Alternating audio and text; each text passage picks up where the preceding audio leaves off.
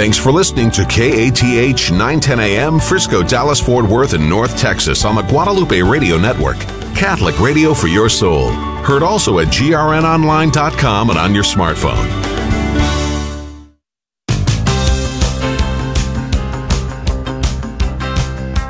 Live from the KATH 910 AM studios in Las Colinas and broadcasting across North Texas on the Guadalupe Radio Network. This is the Good News Show. Good afternoon and uh, welcome to the Good News Show. It is high noon on uh, this wonderful May 9th. Uh, 2022. I'm Dave Palmer, and uh, we're all excited now because we are now uh, bringing this show to our social media sites on Facebook, both the North Texas Facebook page and also uh, on the uh, general GRN Facebook page as well. Sissel and Diane have been doing a lot of work this morning behind the scenes, and so it's happened. Diane, good good afternoon. How are you? I'm doing great. How are you doing? All right. Are you on camera or? oh well, just, she, it may Sissel, just be me. I got yeah. Sissel. Sissel, she's got three things yeah, going Sissel's at got once. a lot of stuff going on. So, did you have a great Mother's Day? What'd you do? Uh, oh yeah, yeah. We treated uh, Paula very well. I mean, yeah, Paula very well. I also got to go to my mom's house uh, in Plano. So uh, that, that's the thing. I mean, I know your mom is deceased, but yes. you still get, uh, and you're not a mom yet, so oh, no. uh, so you probably did not have as much, you know, uh, driving around. But uh, I mean, yeah. I went to Kroger to get flowers. It, it was the store was full of flowers, but it was like so expensive. Oh yeah, I know. I know. That's what one of my, my daughters said. Why, why are flowers so expensive? I said, well, because people will pay for it. That's why they're expensive. Uh, did you have a good Mother's Day, Sissel? I know you're not a mother yet, but uh, yeah. I did. I did. My uh, siblings and friends and I, we made some brookies. If you know what those are, those are cookie brownies. Oh, really? and we delivered them to some moms, uh, uh, along Oh, with some yeah, cards yeah, you that told we me you were gonna do yes. that, yeah. So we had fun. All right. Uh, well, happy Mother's Day uh, to all the mothers out there. Hope you had a great day. And uh, yeah, my mom and my, my wife, I think, had a great, great time. So we got Jonathan on, right? Okay. We are going to get straight to it. Let me just tell you on the show today, we've got a lot going on. It is the second Monday of the month, and that means for the second half of the program, we're going to have the regular Catholic Pro Life Community segment of the Good News Show. And Geraldine Kaminsky is going to be in studio. And uh, imagine what she's going to talk about, huh?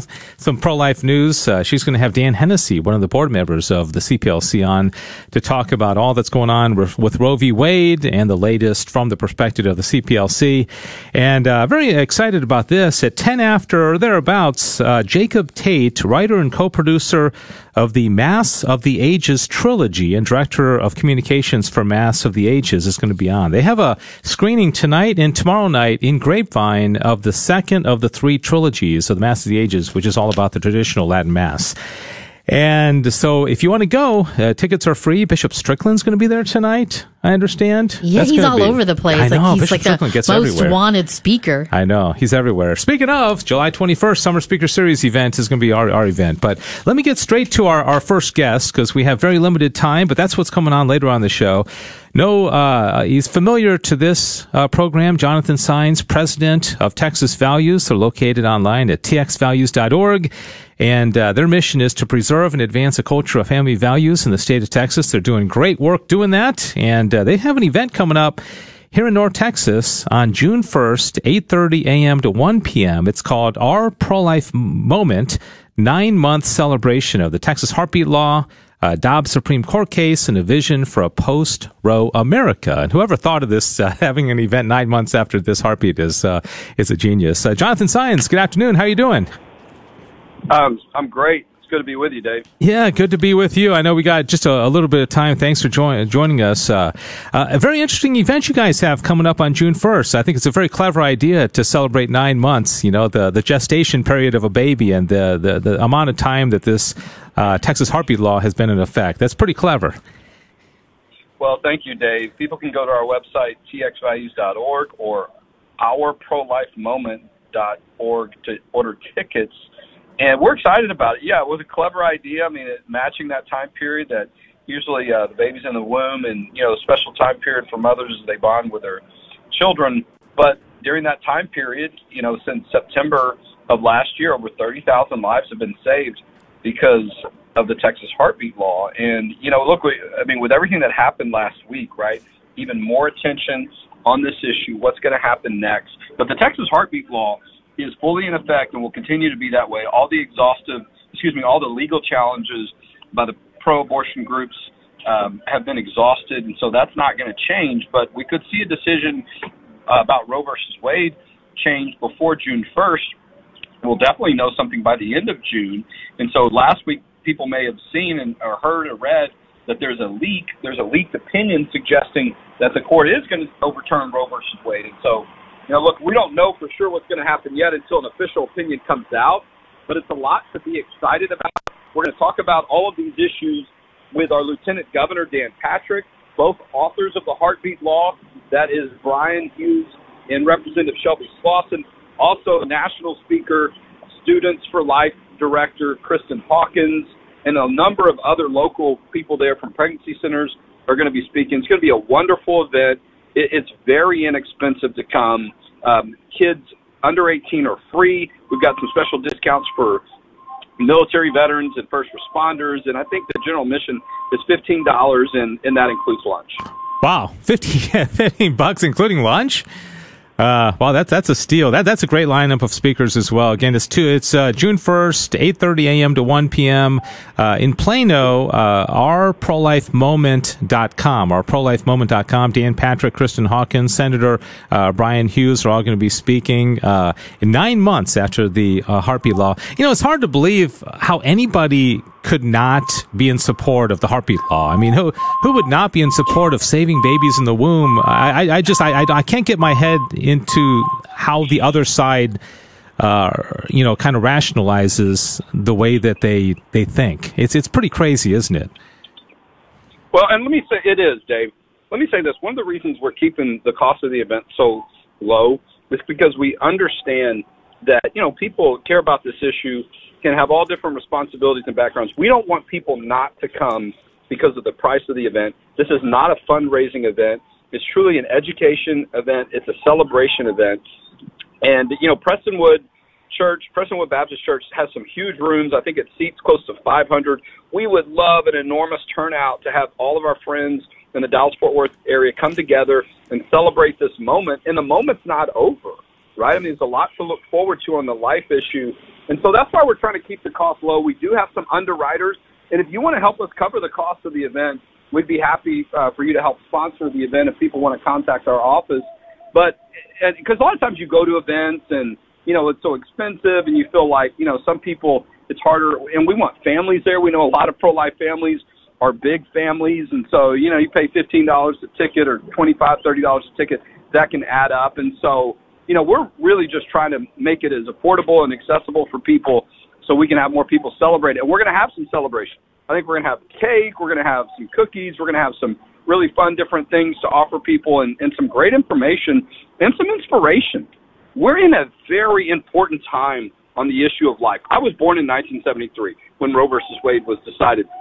This is a Texas case. The Roe versus Wade decision came out of Texas.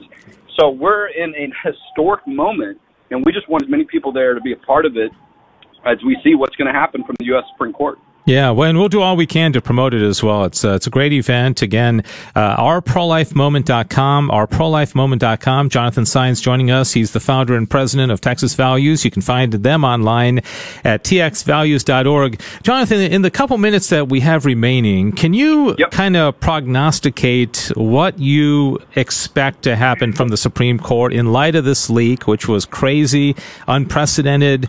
Uh, do, you, do you think we're still in good shape? I know nobody knows for sure, but what, what does your gut tell you? Are, are we going to see the overturning of Roe v. Wade eventually in the next month or so?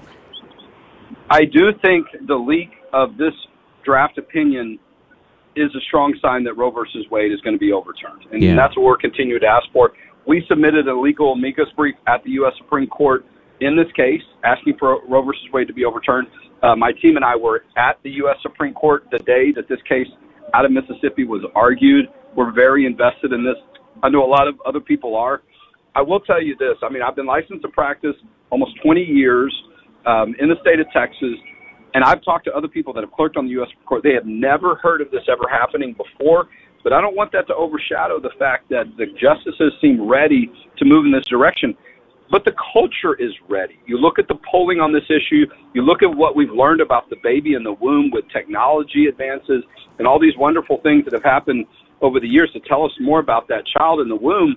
the culture is ready. And most of the time, when you see a significant Supreme Court decision, particularly one that overturns a previous precedent, if you will, it's coming sort of after or later in time when the culture has already started to move, and we've seen society move. Nine months, the heartbeat law has been in effect, virtually a complete ban on abortion in the state of Texas, and we haven't seen anything dramatic happen. We haven't seen women losing their lives because of, you know, they're going to perform an abortion on themselves. We haven't seen the sky fall. I mean, so I think I think the culture and society is ready for that, and I, you know, I think this is the time when it's going to happen before the end of June, if not sooner, that we're going to see Roe versus Wade overturned. Yeah, I hope you're right, and I, I do trust your uh, your judgment and your feel on these kind of things. Like you said, you've been doing this for 20 years. Uh, Jonathan, thanks so much. I just want to uh, reiterate uh, about the the event that Jonathan and his team are putting on here in North Texas. It's going to be uh, in Plano, Prestonwood Baptist Church, uh, June first. It's a Wednesday, eight thirty a.m. to one p.m. Uh, event and lunch, fifteen dollars, and eight, under eighteen are free. Dan Patrick, Kristen Hawkins, uh, Senator Bryan Hughes, author of the Texas Heartbeat Law, are going to be there. A nine month celebration of the Texas Heartbeat Law, Dobbs Supreme Court case, and a vision for a post post Roe America. You're absolutely right. This is a, a, a certainly a time of celebration, and uh, uh, we will do all we can to promote it. Thanks, Jonathan.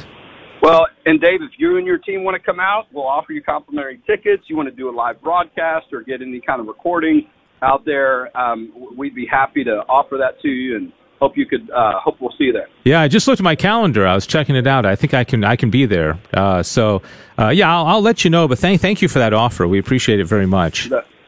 All right. God bless. Okay. Thanks, Jonathan. Jonathan Saenz, uh, frequent guest here on the Good News Show, txvalues.org. They do, they do great work. And we are not even going to take a break. We're going to go straight into our second topic. And uh, we're moving fast, aren't we, Diane? Uh, yes, we are. Did you have any protests at your parish this weekend over what was going on? Uh, no, but I, I, it's it's a good question. I wish we had had more time to talk about that. I didn't hear of anything here in North Texas. Did you in Dallas or Fort Worth Diocese? No, I didn't hear of anything, but I heard there were plans. Yeah, well, I know the two parishes. parishes I know of uh, in in St. Elizabeth and Keller. I know they had overnight guys were taking shifts with Oh, wow. uh, and, and and guarding the property because they got a lot of statues and a lot of things that could get uh, you know uh, uh, defaced over there. At our parish, uh, they were ready. I mean, it was just our little St. Mary the Yes, Virgin parish. Uh, they were ready. The same uh, Phillips, the same thing. Yeah, Yeah. there was a lot of emails and things. Yeah, we had a guy. Yeah, we had a guy outside the church. You know, texting inside. There, there. Uh, the ushers were on guard, and so. But thanks to be to God, nothing happened. I know there, there was one case I think out in Los Angeles. You may have seen that video of some Yeah, people there's been a few disrupted mass there. All right, speaking of mass, let's uh, bring on our next guest. Jake Tate is co-producer. Uh, and also uh, a writer for the Mass of the Ages documentary trilogy. Uh, the first one came out uh, a couple months ago, and um, let's see, uh, actually back in August of uh, 2021, and the second one is coming out now. In fact, there is a screening which I believe is is free of charge if you want to go uh, this evening or tomorrow night, 6:30 p.m. The Palace Arts Theater. Uh, which is on historic Main Street in, in Grapevine. It's a it's a really beautiful little theater there, and uh, Jake Tate joins us here to talk about the uh, documentary and also what's going on tonight and tomorrow night. Uh, Jake, thanks for being on the show today. Hey, thanks so much for having me. It's awesome to be talking with you. Yeah, so I'm curious, why why did y'all decide to to do this as a trilogy as opposed to just you know one one film? Why why a trilogy? Well, not to give a cliche Catholic answer, but uh, that's what God decided. Uh, we we wanted to just do one episode, and um, you know, we had the first team draft, and it was good, but um, we just had so much content, and people are so hungry for it, and there's a, there's a lot of story here to tell. Um, so I, I think the Holy Spirit made it clear to us that He wants us to to tell the full story. So that's what we plan on doing with these three films. Yeah. So um, it's it's really I I, I got to be honest. I didn't see the first one, but I remember when either you or uh, your your colleague Cameron O'Hearn were on Catholic Drive Time, which is on our network. I remember it came out right around the time that Pope Francis put out the motu proprio about the Latin Mass, and that was just kind of a coincidence, wasn't it? I mean, obviously, you guys can't plan these kind of things. That's right. Yeah. So these films, I mean, these are high budget, high quality production films. You know, it's not just uh, some dad with a phone filming a documentary. It's it's the real deal, and it takes a long time to make that. Um, so we had already been several years in producing these films before we released episode one, and so everybody was reaching out to us. It was almost a month to the day after the motu proprio that Pope Francis released last July, and everybody was reaching out saying, "Wow, what perfect timing! You guys are amazing!" And we said, uh, "We had no idea this was coming. that was all. That was all Providence, not us."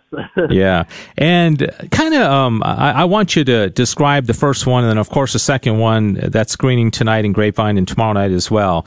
A million people, according to the information I have here, have viewed episode one since it premiered August 15th, uh, 2021. A million people. That, that, that's a, that, that's, does that exceed your expectations? Or I know it's a hot topic, but uh, boy, that, that's really, really good. So congratulations. And can you tell us about episode one? Cause if people are going tonight and they haven't seen episode one, that, you know, that might be nice to have a little bit of background.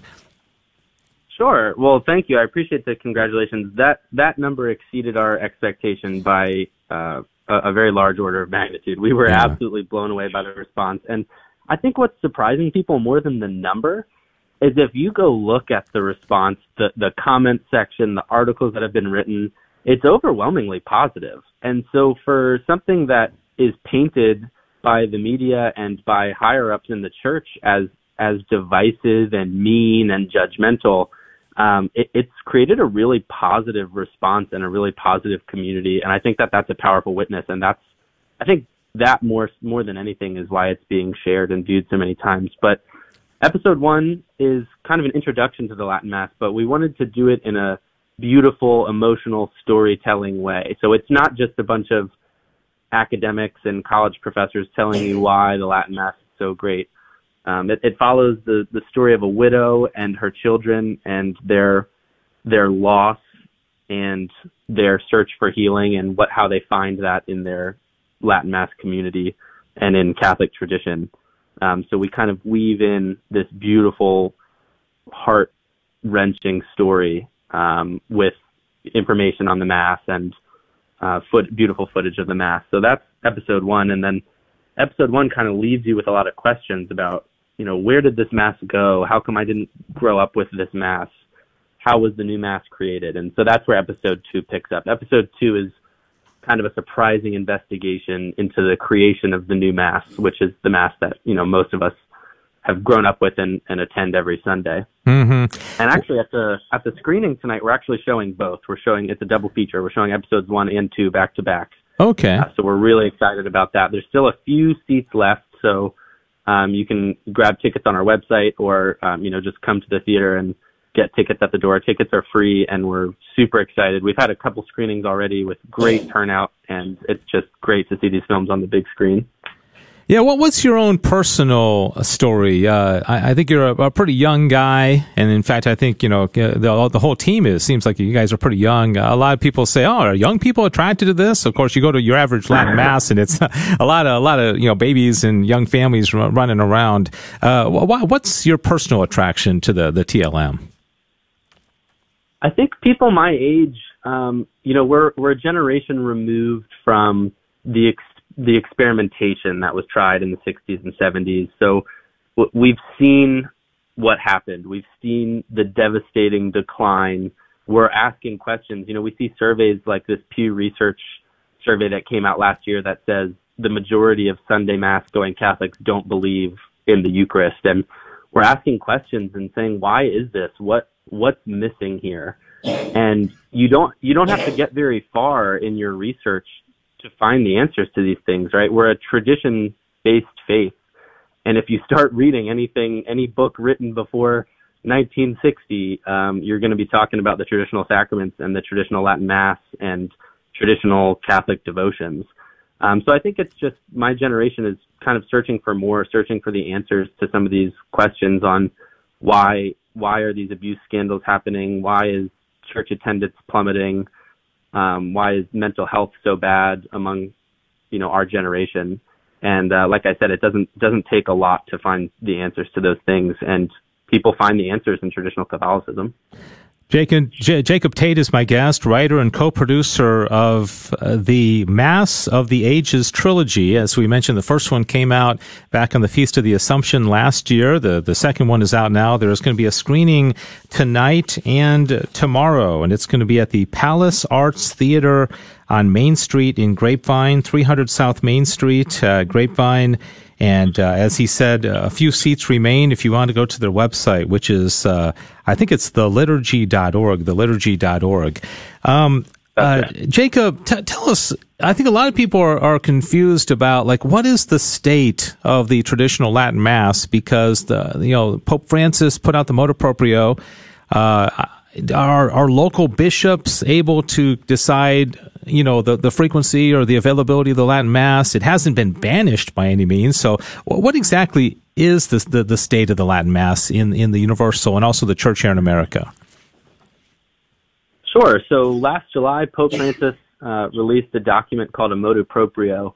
Um, interestingly enough, he titled it "Guardians of Tradition," uh, which is kind of ironic given the content. but mm-hmm. uh, it basically gives bishops the power to sort of abrogate the Latin Mass in their diocese. So it's it's not a universal um, ban on the Latin Mass, but it it does give bishops the power, so to speak, to say um, this will not be celebrated or it will only be celebrated in these parishes.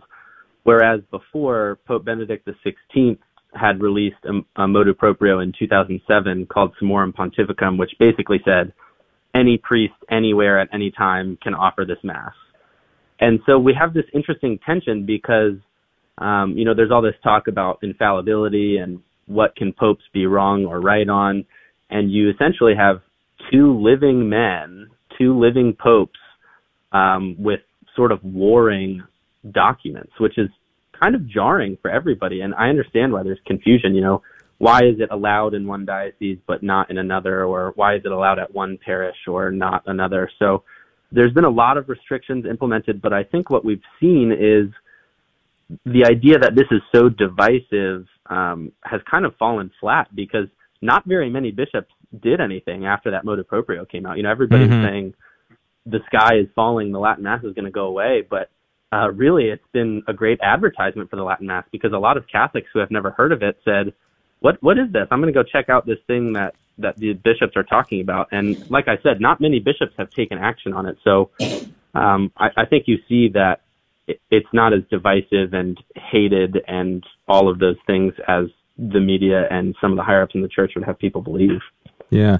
And I understand, speaking of bishops, uh, Bishop Joseph Strickland is going to be at the screening tonight. And is there going to be like a roundtable discussion or what else can people experience? I know you said you're going to play both uh, episode one and episode two of the, the, the, trilogy. What else is going to go on tonight?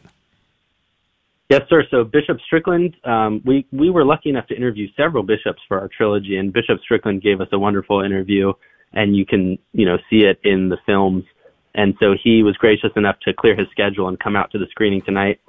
We'll play episode one and episode two, and then we will do a uh, short panel discussion with the director, Cameron O'Hearn, and Bishop Strickland, and then they will take audience questions. So it's going to be an awesome event. There should be, you know, over 300 people in the theater and you'll get a chance to meet Cameron and some of the crew and uh, a chance to talk to Bishop Strickland as well. So we're really excited to promote this thing and to, like I said, to see this work come to life on the big screen because releasing on YouTube and getting a million views is great, but it's not the same as being out there talking to people and seeing their reactions.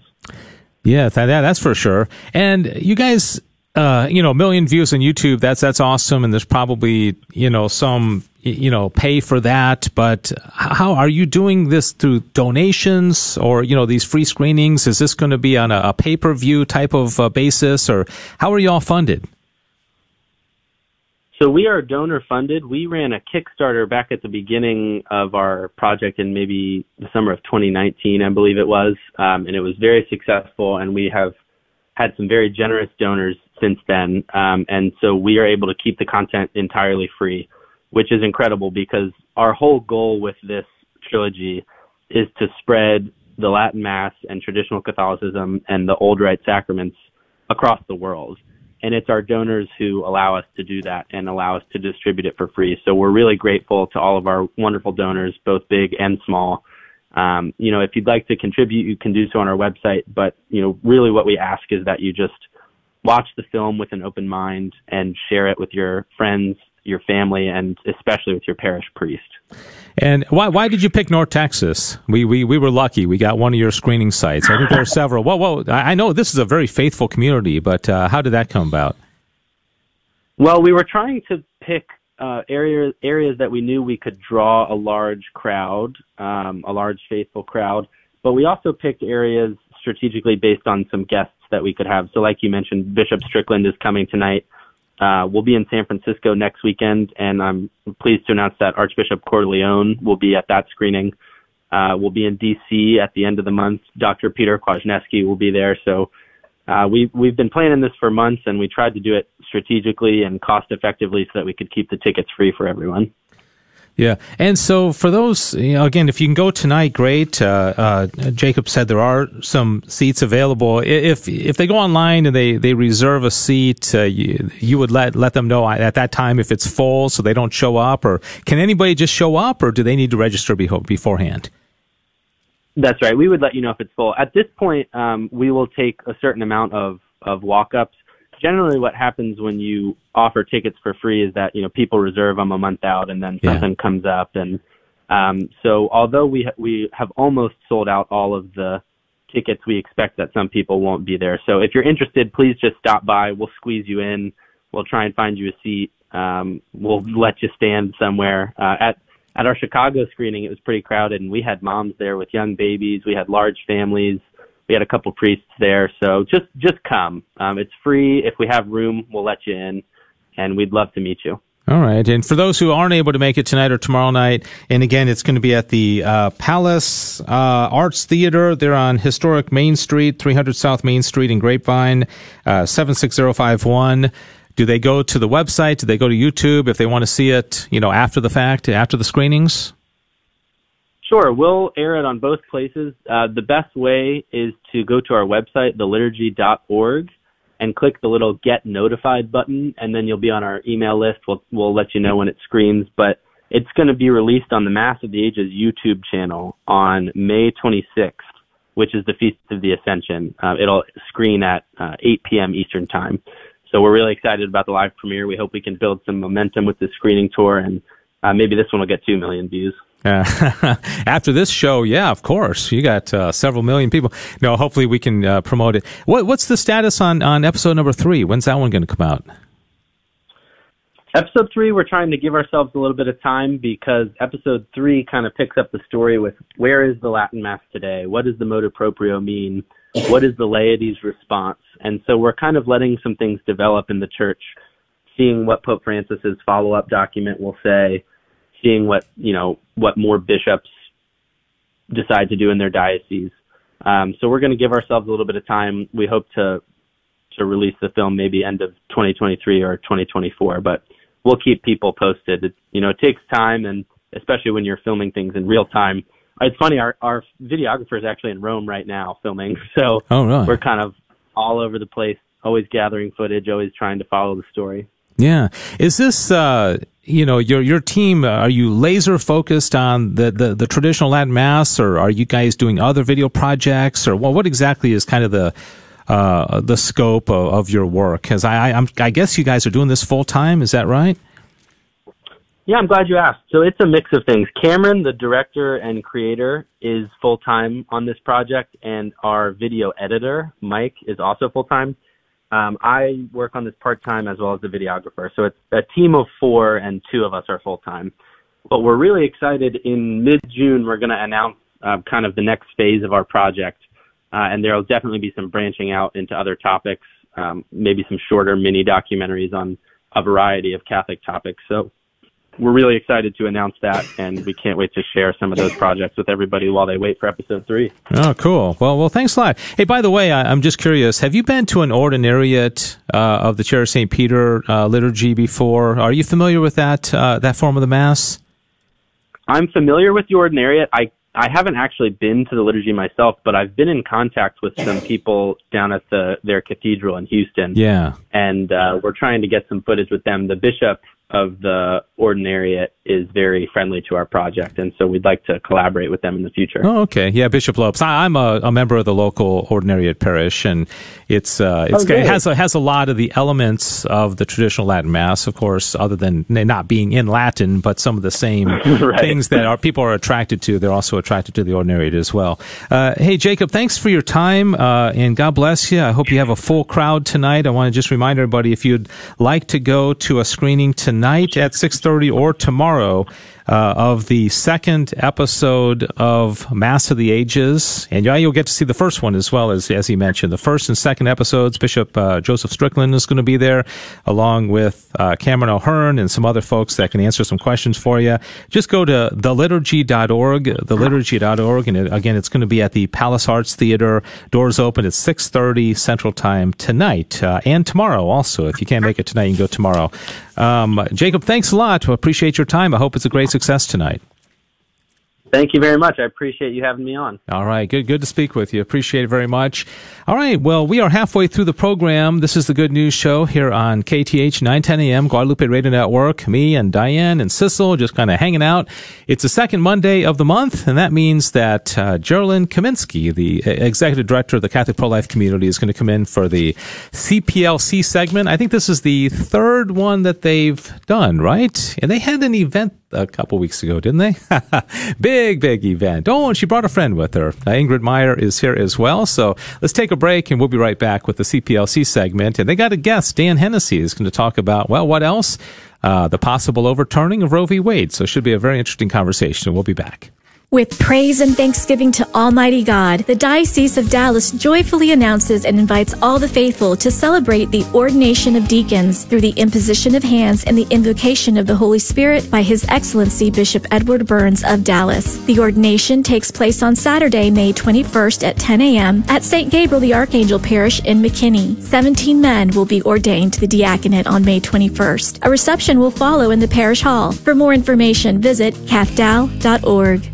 This is Tony Beshara. My wife Chris and I own Babich and Associates. We are the oldest placement and recruitment firm in the state of Texas and proud sponsors of the Guadalupe Radio Network. We're also members of St. Thomas Aquinas in Dallas. Babich and Associates offers candidates insights into the current job market and provides professional candidates we have interviewed on a face-to-face basis to our employers. Our number to call is 214-823-9999 or you can find us on the web at babich, B-A-B-I-C-H dot com. Save the date. Father Thomas D'Souza has secured, with the help of Bishop Michael Olson of Fort Worth, a visit from the relics of St. Bernadette, which are touring the United States for the first time. The relics will be available to venerate from Wednesday, July 20th through Saturday, July 23rd at Our Lady of Lourdes Parish in Mineral Wells. The only other stop of the relics in Texas will be in the Archdiocese of Houston. Do not miss this wonderful opportunity for healing and prayer. For more information, call 940 325 4789. Loretta House in Denton is a pregnancy resource center that serves women dealing with unplanned pregnancies. They provide free pregnancy testing and free ultrasounds. Clients receive material goods like diapers, baby items, clothing, parenting classes, and more. Loretta House is an official apostolate of the Diocese of Fort Worth. All services are provided free of charge and remain completely confidential. Many babies are saved and many hearts changed. For more information, visit lorettahouse.org or call 940 380 8191. The SMU Campus Ministry Program invites all KATH 910 AM listeners to the Prodigal Son exhibit at Meadows Museum on Thursday, June 2nd from 6 p.m. to 9 p.m. Join Monsignor Milam Joseph and Father Wade Bass as they lead the discussion and the private tour of the Picturing of the Prodigal Son exhibit by Bartolome Esteban Murillo at the Meadows Museum. The event includes drinks and dinner. All proceeds benefit the ministry. To purchase tickets, visit smucatholic.org. Do you think it would be easier to walk in your faith journey alone or alongside others? Scripture teaches us that we are meant to be in community. Pope Francis recently commented that fraternity is essential to the human quality. The number one Catholic fraternity is the Knights of Columbus, and they have made it easier than ever to join. By joining, your family will enjoy a wide array of membership benefits, like a subscription to the largest Catholic publication, the Columbia Magazine. You can go online right now and become a member. Go to knights.net That's K N I G H T S dot net. All right, we are back, and this is the Good News Show. It is 20, no, 34 minutes after the hour, and uh, every second Monday, as of a couple of months ago, we have what's called the Catholic Pro-Life Community segment of the Good News Show. It's always good to welcome Geraldine Kaminsky, the Executive Director, in studio, along with uh, her colleague, Ingrid Meyer, is here as well, and uh, welcome. Good to see you. Thank you. Good to be here. You know, just talking to Jonathan Saenz from Texas Values at the beginning of the show, and uh, what an exciting time to be working in pro life. You must just wake up every day and say, wow, I mean, this is there's never been a time like this. There with, has never uh, been a time, and not only do I wake up in the morning rejoicing on this, I sometimes wake up at night thinking about it. in the middle of the night, exactly. Yeah, um, can, uh, this very successful event. I enjoyed being there. Uh, you had your event at the Renaissance Hotel a couple of weekends ago. Uh, it seemed like everything went very well. And, yes. any, any report on that, or well, how'd it go? Well, we're actually still processing. Thanks be to God. Okay. It was a great event, and we thank everybody, all of your listeners, all of the supporters, all of the sponsors for for being with us and supporting. Uh, April 30th, it was a great night. It was the first time everybody was back together in full force after the pandemic, and just we could really see a joy for life uh, yeah. uh, that evening. Oh yeah, yeah. And, and, you know, we had Dave Moore, we had Jaime Thietten on, and I know you play her music here, so we were just so blessed uh, to have them both, along with that video from Archbishop Naumann, who was the immediate uh, past chair of the pro life uh, secretariat of the USCCB. Yeah. So it was, it was a thrilling evening. And you know, Dave came on with us last Monday because uh, he I, I, wanted everybody who wasn't at the event to hear his testimony, and so he he came on via phone. I, I think after that he went to bed because he had had such a busy weekend. But uh, yeah, well, congratulations, uh, Paul and I enjoyed it very much. Well, and, we're glad you were there. I do yeah. want to just say that we have decided to leave our uh, Uh, raffle open until March 23rd, May. so people can still go to May 23rd. May, excuse me, okay. May 23rd. Yes. That's a long time to keep it open. Yeah. well, that's that's because that's in mind for something else now. Right, so right. May 23rd will be our auction live at our office, okay. so people can still go to prolifedallas.org and purchase the raffle tickets. But what I wanted to announce was March 25th next year, 2023, okay. is the 30th annual Bishops Pro Life Dinner. Oh, wow. 30. That's, yes. that's, that's a, so that's that is one. the March 25th. Yeah, gosh, I can't imagine they're even thinking about that after just being a, a week out of your last one. But uh, you got you got to plan ahead, don't you? We're already thinking. Yeah, good. You got some speakers in mind. I'm gonna I'm gonna try to weasel it out of you during yeah, the uh, show. but so you're not well. you're not gonna you're not gonna say who it is. but uh, but today. but the, the, things are already under the the planning is all underway. So yes, all right, yes. well, very good. I'm excited. I'll mark my calendar for that. March Please 25th, 2023. Okay, Sissel. We just think it's going to be a very special one because it'll be 30 years and it'll be on the Feast of the Annunciation. Yeah. So Amen. beautiful things will come from that dinner. All right. Very Ex- good. Excellent. Well, today uh, we had shared with with you, Dave, that uh, we had expected to speak about some different topics, but of course, what happened last week and I mean beyond the annual Bishops Pro Life Dinner, uh, is newsworthy. Mm-hmm. And so we we uh, of course there was a leak uh, of the draft opinion in the Dobbs case, and we have asked uh, Dan Hennessy to join us. Uh, to to share from an attorney's perspective, what does that mean when when a leak happens and in this kind of way and, and this kind of topic? So I believe that Dan is here with us on the phone. Yes, yes, I'm here. Hi, Dan. Good afternoon. Thanks for joining us. Yeah.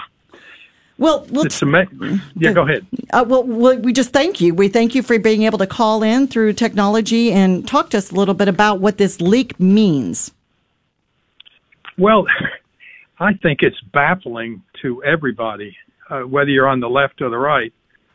And I know there's all sorts of speculation today. I've been reading that uh, they think it's a, the clerk of a conservative conservative justice, and I I choke on that. Um, having been in law school, I, well, well, I did go to Harvard, and, and and while I was there, I was on the law review, so I, I got to know a bunch of young people. I was a little older, having been in the Navy, but a bunch of young people that wanted to clerk for the Supreme Court. And I can guarantee you, the type of people that that are selected, these clerks, when they go to the Supreme Court, they are the, most of them are very ambitious. They're very talented.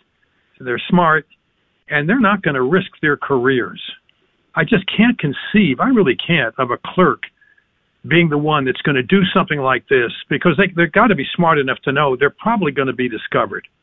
I don't think you, you know there's a small group that's the criminals, so to speak, and they're Mhm. not criminals, excuse me, but the guilty persons in there, and their career's over. I mean, they are really going to severely destroy everything they built to that point. Whereas if you're a, a staff member of the court or a justice of the court, and I hate to say it, but it's not as big a risk for them politically than some of the things that have already been going on with the way some of them vote.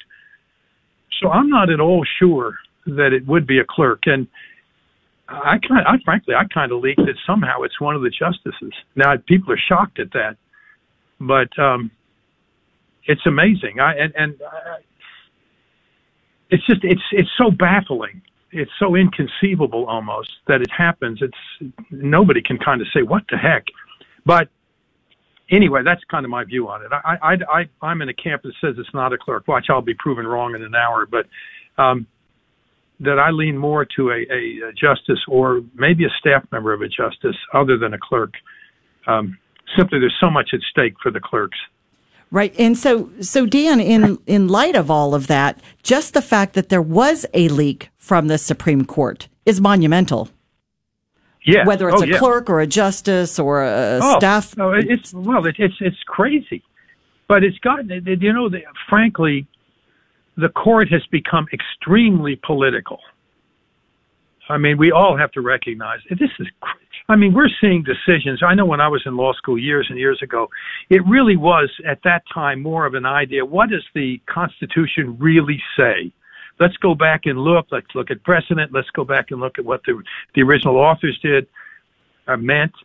Um, now it's kind of you stick your finger up in the air and say which way's the wind blowing, and then we'll come up with some cockamamie theory as to why this should be justified by the Supreme Court or the Constitution. And it, it's really kind of disappointing, frankly, when you see some of these justices go on there. And, and I'll be frank with you, Justice Roberts is one. You remember, he was very, very much one who was going to honor the Constitution. But I, I swear, I, I don't know what Constitution he's reading. Well, so, it's, it's, go ahead. But so I think we're in an era where it's it, it's so political. Uh, to, to have something like this sh- uh, happen, yes, it's shocking. But to have it happen in this period, it's almost understandable because this is politics at play. Somebody has an, a real agenda, a political agenda, and and I think it's somebody that's trying. I'm more leaning that it's somebody that's trying to stop this from happening. There's a theory out there that it was a, a, a conservative who's trying who was trying to lock in the votes so that um, Justice Roberts, who's you know who's not with the pro votes, that he is trying to persuade some of those voters to shift. So I don't know. I mean, but nonetheless, I think what we're what what you're seeing at play here now is not law. It's not interpretation of the Constitution. It's pure raw politics. That that's well said, and that's exactly what we're seeing, and what, what we've heard over the past week, not not well a full week now. Uh, reporters calling, um, when are your protests? Uh, just let us know. Uh, can you know? Can you gather some people? Are you going to be fighting against the other side? What we're hearing is just astonishing, and Yeah. and you know we've done some news reports and and done some interviews, and frankly, I think that we're we, we must be boring them because what we're saying, and Ingrid, I'm, I'm looking at you here as director of ministries here with the CPLC. What we're seeing here is we're going to keep doing what we've been doing. We're going to stay heads down. We are going to keep praying.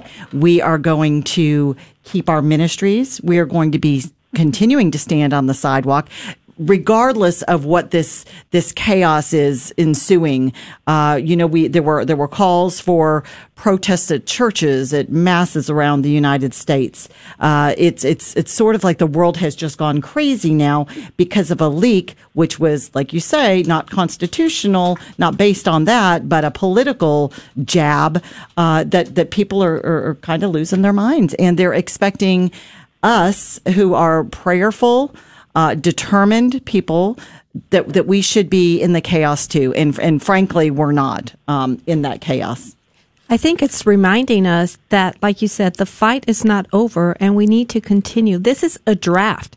That is not the final decision yet. So people are acting like it's a final decision. Anything can change. That's why prayer And action is so important now at time. Exactly. Uh, yeah, that, that's exactly right. That's exactly right. And even whichever way the decision goes, and I pray to God it goes, you know, that they overturn. Roe v. Wade was an aberration, frankly.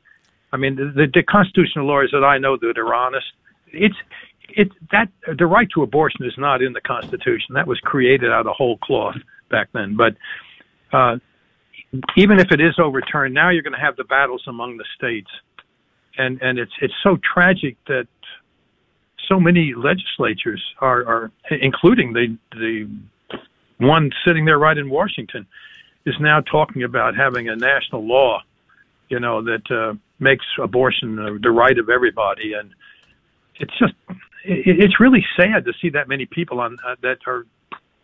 But I don't think it's the majority by any means. Mm-hmm. I think it's the a lot of the leadership, but I think the majority of people now are shifting more the other way. They they are beginning to realize that we are talking about human life here. Yeah, and you know what? The other day I was reading um, about in the European nations how 47 out of more than 50 nations in Europe do not have anything supporting abortion after 15 weeks. Mm-hmm. That's right. See, and that's how the Dobbs, you know, that's how everything is based on right now with the Dobbs case. Yes. The 15 weeks after. So Europe is not doing it. All these nations are not doing it. They see the importance of life, feeling pain, this fetus being a human being. What are we not seeing? Right. And, you know, yeah. I, I want to jump on, on that, what you just said about these other nations. Here's something we can do with our, for our nation and for our Supreme Court justices. There's an ecumenical national prayer campaign. And I think we've talked about it here before. We've certainly sent it out to our supporters in, in email and in, in mailings. It's called On Our Knees and it's calling in on at 7.30 p.m. Central Time. It's 15 minutes. I do want to give the phone number here. It's 833 380 0736. And you can go to www.dobbscase.com. www.dobbscase.com. There's a prayer guide. And Susan Platt, our director of prayer and community outreach, shared this information with us and has been. What this is, is 15 minutes of prayer for the Supreme Court justices. And all of our justices need prayer. They need, yeah, yeah. they need prayer for, for guidance uh, and for abiding abiding. And again, that's Monday nights tonight. 7:30 p.m. and it will go until the case is settled. So we do uh, we do want to promote that to everybody to uh, join us for prayer for the Supreme Court justices. We also uh, there is a prayer we noticed on praymorenovenas.com starting today. Mary, undoer of knots. Well, if this was ever a knot, I would think this is. and so let's let's go point, ahead yeah. and let's go ahead and join in on a prayer of a novena of uh, for for Mary, undoer of knots. So, Ingrid, tell me, as the reporters have called in uh, all last week and even this morning and, and, and come here and tell us about your protests, tell us what our number one thing we're doing here at the CPLC. Okay. So, we continue, as we have done before and will continue to do, is take care of all those women in need and men. Women who are pregnant, women who have young children, we will never close our doors on them no matter if uh, they're abortion minded or not. We are here to support them because they are all our sisters in Christ and they all need us coming together to help. So we have our Project Gabriel and that will continue. In fact, what we do is we continue to grow it through having trainings and having Can more. Can you tell volunteers. us about the ministry? What is the Project Gabriel ministry? Explain it to the people who may not know. Yes, so it is a mentoring program for all those women who have young children or are pregnant. And what we do is we have a training where we um, train all these volunteers and they become a Gabriel angel. So it's a mentor support it is, relationship. It is a mentoring program. So after they are trained, they are paired up with one of these women and they walk with them throughout their pregnancy or until they are ready to let go because we want to lead them in a stable place where they have a job, they have a stable home, where uh, they are taking parenting classes so they can really upbring these children in a healthy environment. Excellent, excellent. And so we shared this at the Bishop's Pro Life dinner just on last week or the weekend before last. Is that we want all of the churches in the diocese, and and this is through every diocese as well, because this comes from the U.S. Conference of Catholic Bishops to walk with moms in need. We've been walking with moms in need for almost thirty years through Project Gabriel. So what we want parishes to know is when a when a woman or a family, a parenting or pregnant uh, woman in need comes to the parish, they can get support through the parish, through our group, and through the various other pro life apostolates. So we want to be there for the women who come in. And remember, we don't do this just for women who are Catholic, it's for any women that are in need. We do Yes. this because we're Catholic. And then from those same parishes, Ingrid, you're asking for volunteers to come in and be those those models, those, Those mentors, angels, the those Gabriel mentors. angels for that. Excellent. Precisely. And uh, and we still, even though we don't know what's going to happen with Roe versus Wade, we still have our sidewalk counseling. They are outside the abortion centers counseling all these women who go in, and it has increased. You would think that the numbers would be lower because of the heartbeat law, but we still get a lot of women who don't know what's going on and still need the help. So, regardless, we will be there. Even if it's overturned, we will still have counselors who are there to provide information, to provide guidance, and then they can guide them towards Project Gabriel so they can get a mentor. That's excellent. And that reminds me of, of the testimony that was shared in the ministry video at the dinner recently of, of a, of a, of a mom, uh, who had another child with her. She found she was pregnant and she went into the abortion facility with her toddler to get an abortion and she was way too far along and they told hmm. her to go to New Mexico and they told her quote unquote we have donors angels that will help pay for your transportation will help you with your abortion and all of that.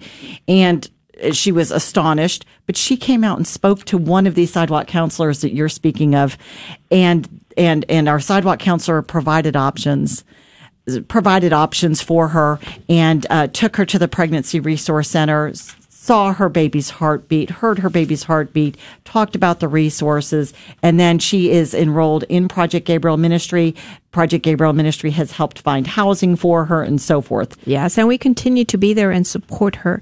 But you know what? We cannot forget, Geraldine, about those women who have had an abortion. Absolutely. So we are increasing the number of retreats and the number of one-on-ones with our moms, with these women. We have found out that there ne- there are new um, new ways with the abortion, with the chemical abortion, and new traumas that are coming. So we need to always be opening up and have new methods to deal and help them deal with the pain and guide them towards God to heal. And one thing we, we've learned is that chemical abortions are on the rise and they are mm-hmm. actually surpassing the percentage of surgical abortions. Yes. And so women are having these abortions in their home. The trauma is caused by them themselves taking the pills and they are seeking immediate, almost immediate healing and support. Yes. And imagine they go past the abortion center and it reminds them. Now they just walk across the hall and see their bathroom and that triggers the pain and the reminders. Well, we, we are here and we want people to know to come to prolifedallas.org uh, for information on Project Gabriel and healing after abortion. And that is for men and women. We have it in Spanish language and English language retreats. But one thing we've not yet talked about, and I know we're, we're, we're closing down here soon, is, is, is to educate. Yes. We need to educate adults, children, youth. Youth. Yes. Tell, tell us about so that. if we don't have education, then we are never going to change and we won't have a culture of life. Mm-hmm. So it's important there. We have Speakers Bureau that goes out and talks to youth, to young adults, to adults. But right now we have our youth is very focused on our boot camps. Yes, tell us about that. We have something new this year. yes, we do. I want to tell you that we are not only focusing on our high school students, but now we have middle schoolers. We did not have anything for middle school. We are going to have a day camp in June. For more information, please go to prolifedallas.org and it'll be a week long. And then we will have our normal uh, boot camp, which is in the evenings and all day. It is an overnight at uh, UD. Excellent. And so that's for high school students. So this year we're really proud that we have, we are continuing this, the high school youth uh, boot camp that we've had for many, many, many years. But this year we're opening up to middle schoolers for a day camp. And we need help from the parishes. This is where you as a parish needs to come in. If you have a group, if you have a youth group, help them to come. And we have special prices Yes. for all of those who come from a group from a parish. So there you go. All right, boy, y'all covered a lot of ground.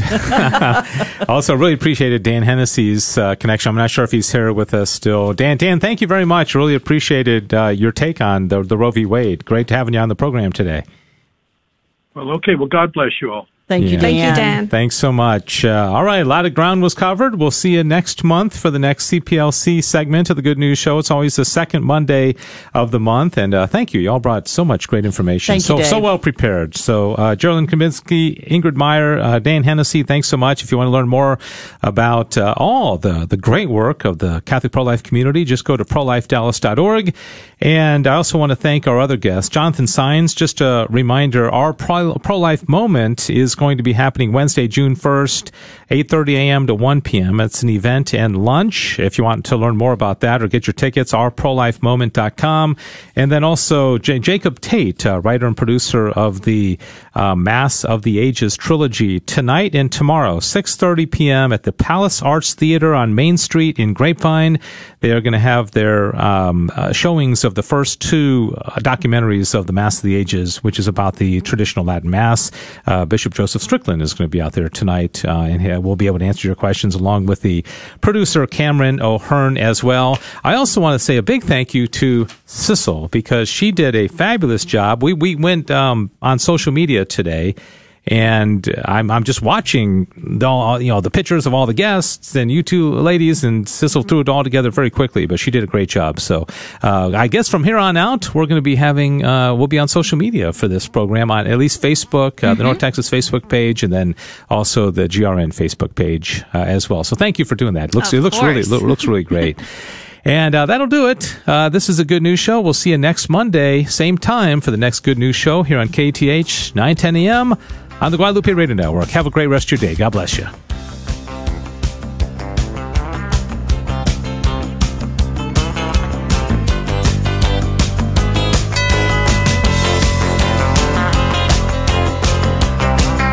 Thanks for joining us for the Good News Show here on KATH 910 a.m. on the Guadalupe Radio Network. Please join us next week at the same time for the next Good News Show.